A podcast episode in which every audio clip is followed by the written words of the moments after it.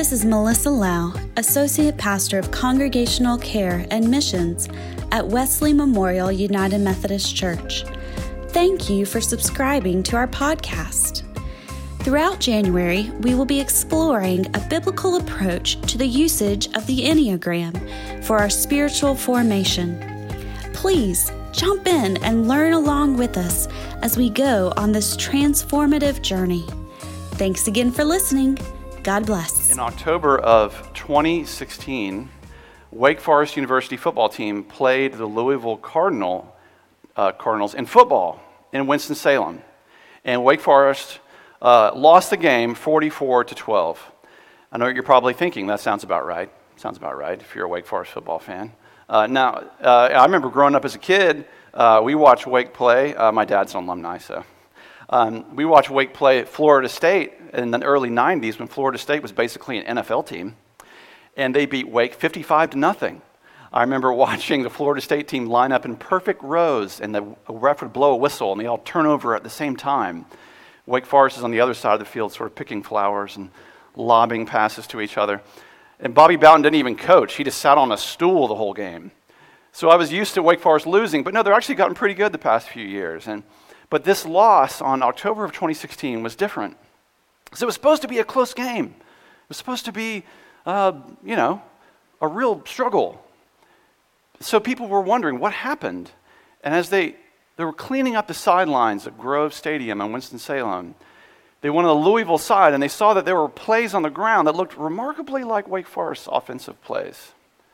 And as they dug a little bit deeper, it turns out they were in fact the plays of Wake Forest offensive line, team.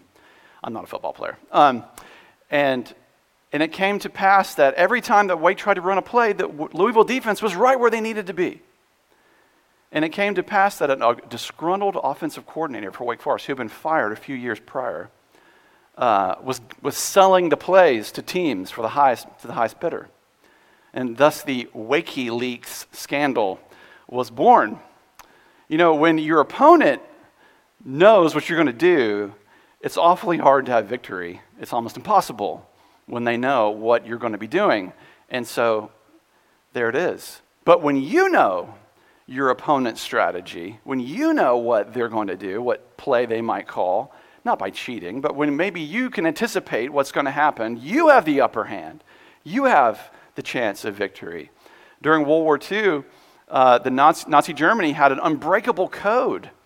They would encrypt their Morse code messages, and no one could figure out how to break this code.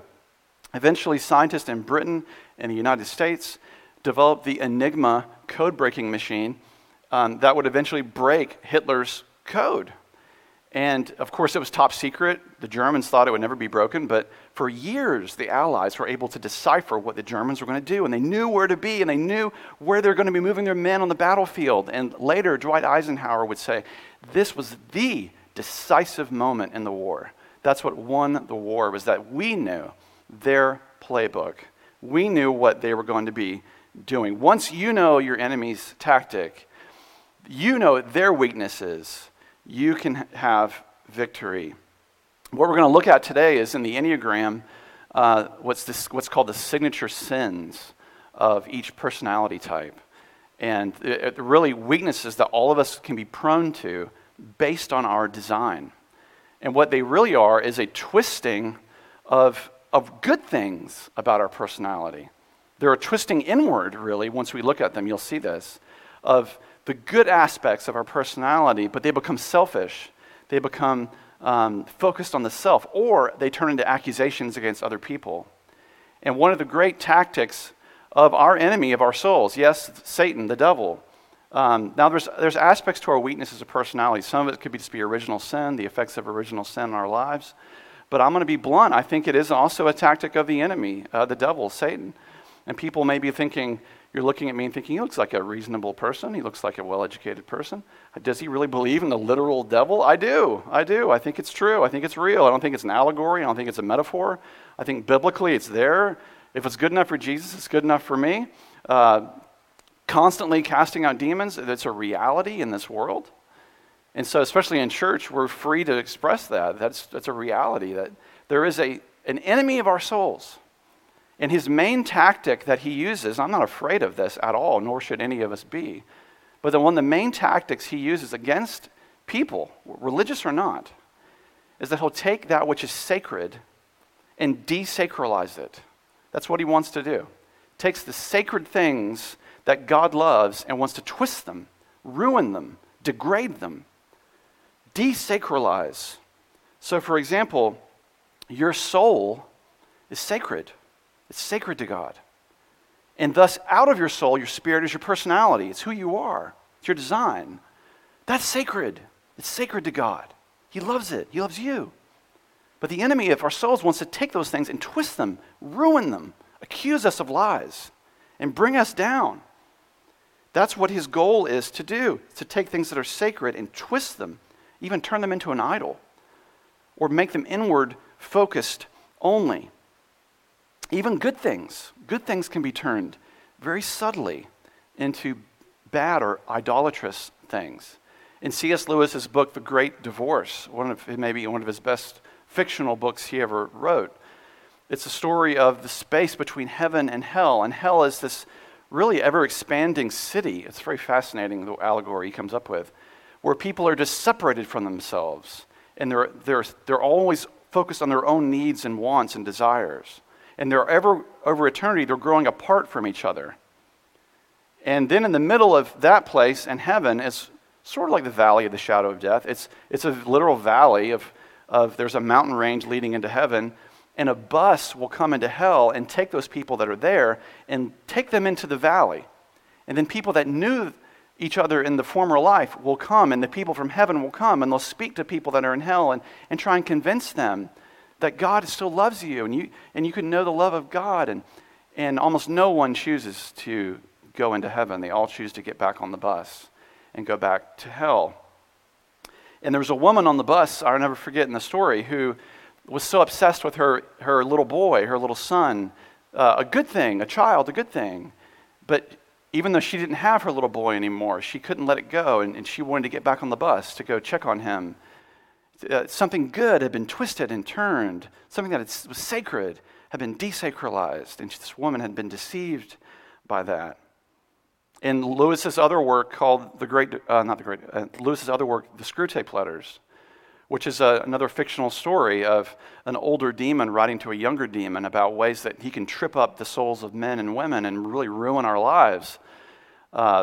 There's a quote in this book where Screwtape writes to the younger demon Wormwood and says this: "It does not matter how small the sins are, provided that their cumulative effect is to edge the man away from the light and out into the nothing.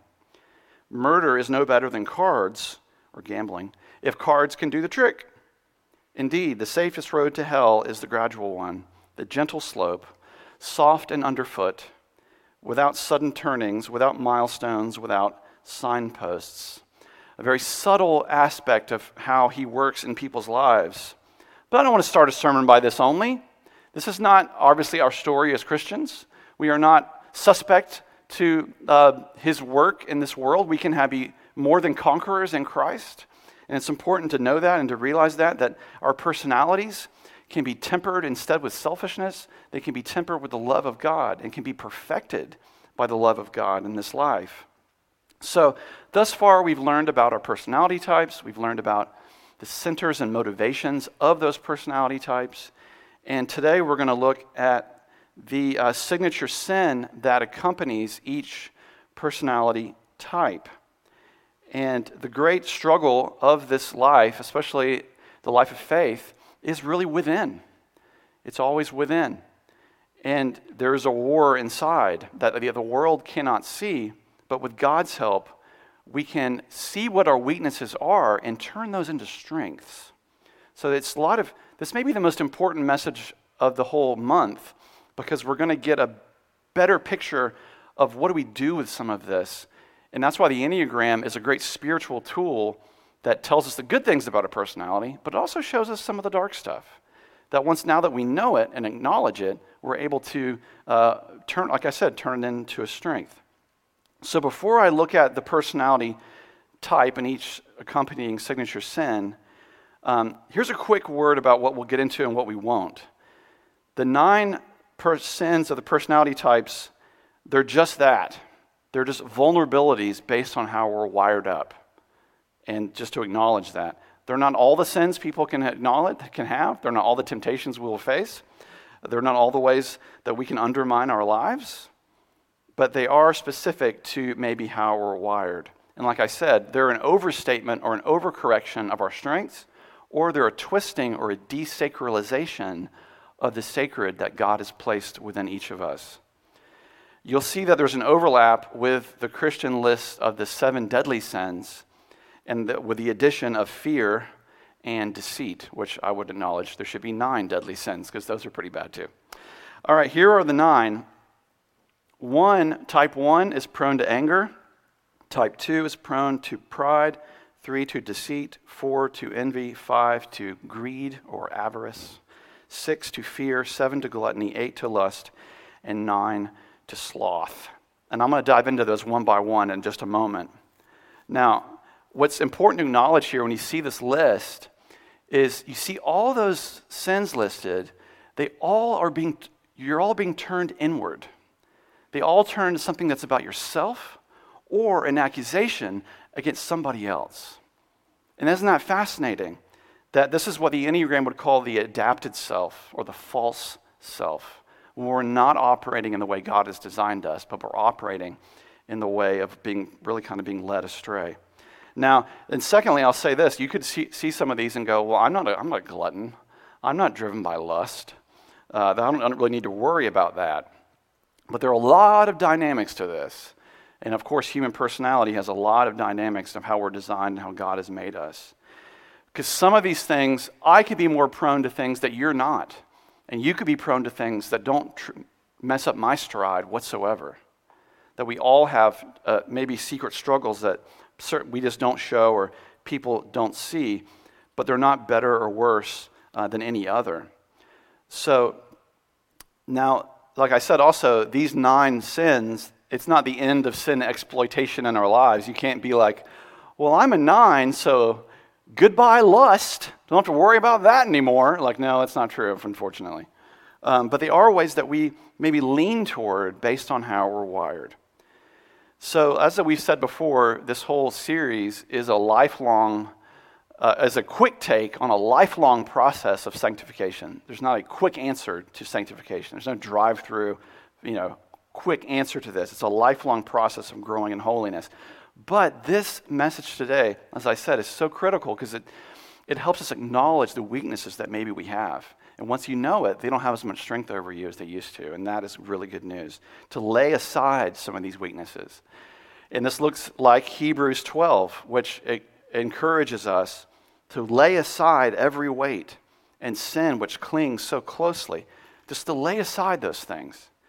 And then you can run the race with perseverance in the race that is set before us. The Apostle Paul would write about this and say, put to death the things that are causing you to stumble. This is fascinating to think about because sometimes Christians, we can just get into sin management. We'll just sort of manage our sin, sort of like moving the deck chairs on the Titanic. We sort of deal with it. We're trying to manage it. We'll try and keep it in line. Try really hard not to do it. But the Bible does not say that. It doesn't say manage your sin. It says root it out, get rid of it. Jesus himself would say, if your eye or your hand causes you to sin, well, cut it off. Obviously, it's not literal. Don't cut your hand off. But he's saying, take it seriously. If something is tripping you up, cut it out. Get rid of it. Run away from it. Don't just tolerate it. Like Martin Luther said, you cannot keep birds from flying over your head, but you can keep them from building a nest in your hair. And I think that's true. So we're going to dig into some of these signature sins a little bit and really listen to each one, because while it might not be you at all, it could be your spouse, or it could be one of your children, and it could be give you some insight as to how maybe something they're struggling with and to help you understand it, or a coworker, help you understand them and have a little more empathy for where they are in their lives. First is anger, which goes with type 1. Type 1's the reformer. Does somebody here know what your types are? Has anybody done this yet? Do we have any types 1 in the room? Any 1 types? Got a few? Okay. I'm a 9 with 1 wing, so I definitely relate to this reformer part. Reformers are a little bit perfectionist. They see things how they should be done, and that's good. They want things to be done a certain way. You can be compulsive even about trying to perfect the world around you. Again, this is a good thing. But if anyone else doesn't live up to their high standards, then they can experience anger in the form of resentment. Why aren't you doing it as good as I could have done it? I can't trust you to do it again because you'll really suck at it. So let me take charge of that. So then you see this anger. So really the dark side of 1 is a word could be irritated. You could be perpetually irritated because it's sitting underneath the surface and people aren't quite living up to the standards that you set. Again, all of these that we're going to be talking about, these are how you can feel. You're not determined to do this, but this is how you can feel. 2 is the helper, and helpers can struggle with pride. Now that sounds counterintuitive to someone that likes to help people, but the flip side of being a good helper is you direct all of your attention and energy toward meeting the needs of other people, and you disavow your own needs, and your secret belief is that maybe you know what's best for others and that you think that maybe you're a little bit indispensable sometimes. And so you could have an inflated view of your own power and value to others. Again, it's an overstatement of your strength. It's a strength to be a helper. It's a good thing. 3 is the achiever is deceit. Achievers are really the life of the party. They're good to talk to. They like to look good. Want to have a good appearance. These are good things. It's a good thing. But the sin of deceit is not because they deceive others as much as they want to deceive themselves. You kind of want to be someone else maybe in order to impress somebody else. And so you could lose touch with who you authentically are. So an immature 3 could, maybe they haven't reflected on their personality or you brought Christ to bear, and so they need to win and have everyone think that everything is easy for them. So there's the 3. 4, individualist, is envy. 4s believe you're missing something essential without which they will never be complete. Left unchecked, they always compare themselves to other people and walk away feeling inferior. You could feel this way. Don't have to. But there's this never-ending quest to find the missing piece that will somehow make them feel happy. And 5, the investigator is avarice or greed, an old word for greed. 5s can hoard those things that they believe will ensure they can live an independent, self-sustaining life. This withholding ultimately leads to their holding back love and affection from others. They don't think they have enough inner resources or energy to meet the demands of life. So greed isn't just craving money, as we think, but another type of greed can come a different way. It's a desire to retain, to clench, to protect what little you already have with a desire to gather more. And this can lead to isolation, where you hold back on love and affection from people who most want support and care from you.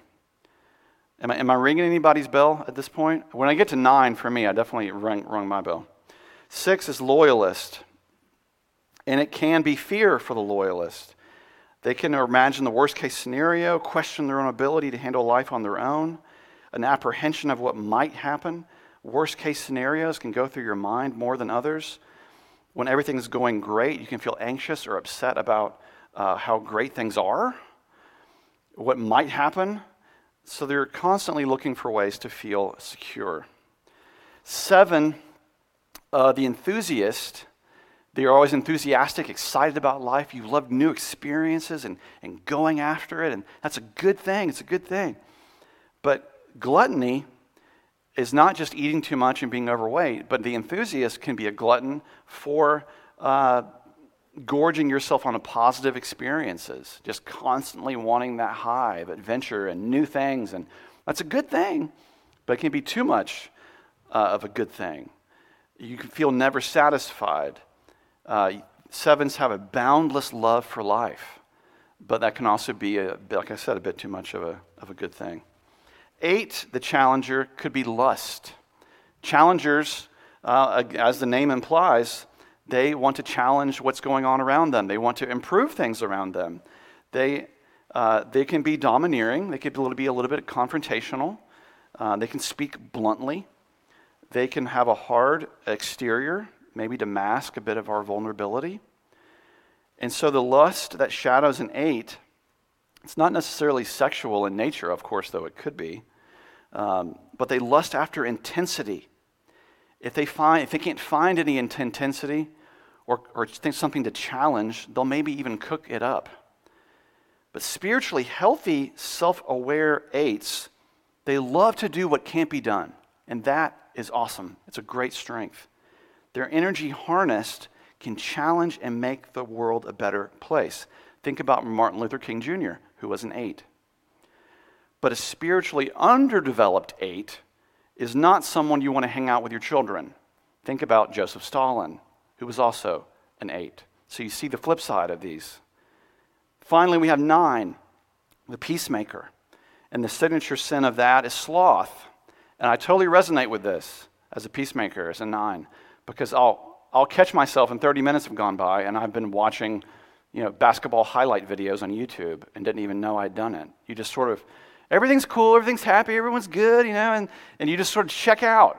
You just want to gorge yourself on just being chill and watching Netflix and sort of, going with the flow. And the peacemaker almost needs the good side of anger to move you forward, to motivate you, and to pursue that instead of coping and just sort of going along and being at peace with everything all the time. You see how there's a good thing, a peacemaker's a good thing, but it can be turned and twisted into something that's not good, that's become selfish and not very productive.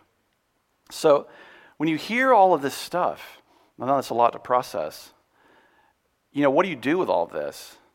Obviously, one way is to own it, to embrace it. It's sort of like looking in the mirror, and maybe it's hard to look at, but once you know our weaknesses, our vulnerabilities, we can turn those into strengths. I remember the actor Martin Downey Jr. had struggled with drugs and alcohol for many, many years, and a friend in Hollywood helped him out of his predicament he was in. The friend was Mel Gibson. When Mel Gibson, who also had struggles with alcohol, would help Downey Jr. go into rehab and put his life back together. And Mel Gibson said, to find your step toward healing and restoration for your addictions, Gibson would say to Downey Jr., he said, you've got to learn how to hug the cactus. That's what he said, hug the cactus. And Downey Jr. said this was revelation for him, that it's okay to look at the ugly part of your life that you're not proud of and embrace it and not feel like it's something you have to hide. Because here's the truth, everybody has a hidden struggle that everyone else doesn't know about, right? Every stranger you meet has something they're struggling with that no one can see. And we're gonna hear about that next week when we talk about a ministry of reconciliation, of having empathy for other people more, when we see that everyone has a struggle they're going through. And a first step toward healing is to go to work on that stuff. So for me, like I said, I know that maybe I need a little more discipline in my life. I have to build that into my life. If you're a 1 and you're kind of perfectionist, maybe you need to pump the brakes a little bit. Don't be so hard on people around you, and everyone's not just like you are. You see that? You see how our weaknesses can become strengths, to own it, to embrace it. And there is such power to self-awareness. And the good news, too, about our faith is that Jesus is with us every step of the way. When we take a step forward, maybe 2 steps back, didn't go the way we planned, we failed at this point in our lives. I didn't live up to what I was trying to do. The good news is that there is forgiveness each day, that God loves us. He's not given up on us. He hasn't condemned us, amen? So if your life is broken and in a million pieces, He's with you in the brokenness. If you feel overcome by those weaknesses, He is there with you in the midst of that. If you don't know that He's there and you can't necessarily see it, He's there. You'll look back and see that He was there. He was with me. He's always been there. and he always will be. And that we never walk alone. You never walk alone in this life. And that is such good news to hear that, again, we all have private struggles that maybe we think no one else can relate to, when in fact, absolutely somebody can. And that's why accountability is so important in our Christian faith, being in some sort of group or Bible study or just having a conversation and prayer with people. That's why it's so important to know that you're not alone, that you're really not yourself by yourself, and that we need that in this life. But not only do we need that community with the believers, but we have community with God. We have that community with God, and that he knows our weaknesses.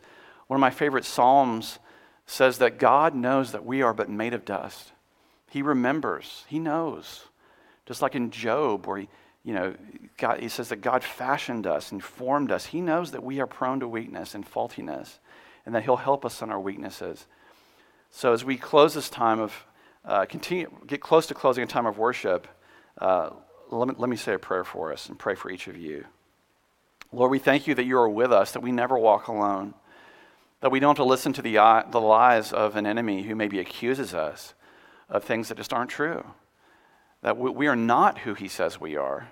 We are not defined by our weaknesses. We are not defined by maybe a signature sin that we struggle with. But God, that I pray that we would be reminded that there is such freedom in the struggle. It's better to struggle than to not. It's better to be aware of the deceit than to be lost in it. And that's a great step forward of not only growing as a human being, but growing as a disciple of you, of yours, Jesus. God, we thank you that every step of the way in our lives, we couldn't see it, you were with us. In the moments that we failed and we were weak and we didn't do it right, you're with us. And when we're on top of the mountain and everything was great and it was just clicking and we got it right, you're with us. God, your love sustains us. God, and you call us to be holy, Lord, as you are holy, and to be perfect as our Father in heaven is perfect. And when I hear that, God, I think that's impossible. I can't do that. And God, the good news is that we can't. I can't be perfect on my own strength. That's why it's called grace. You pour out your Spirit upon us because you love us. You know that we're but made of dust. And you love us the same. God, there's no words to express how incredible your love is for your people. And that you take us in your arms and you never let us go. Nothing will separate us from your love, oh God.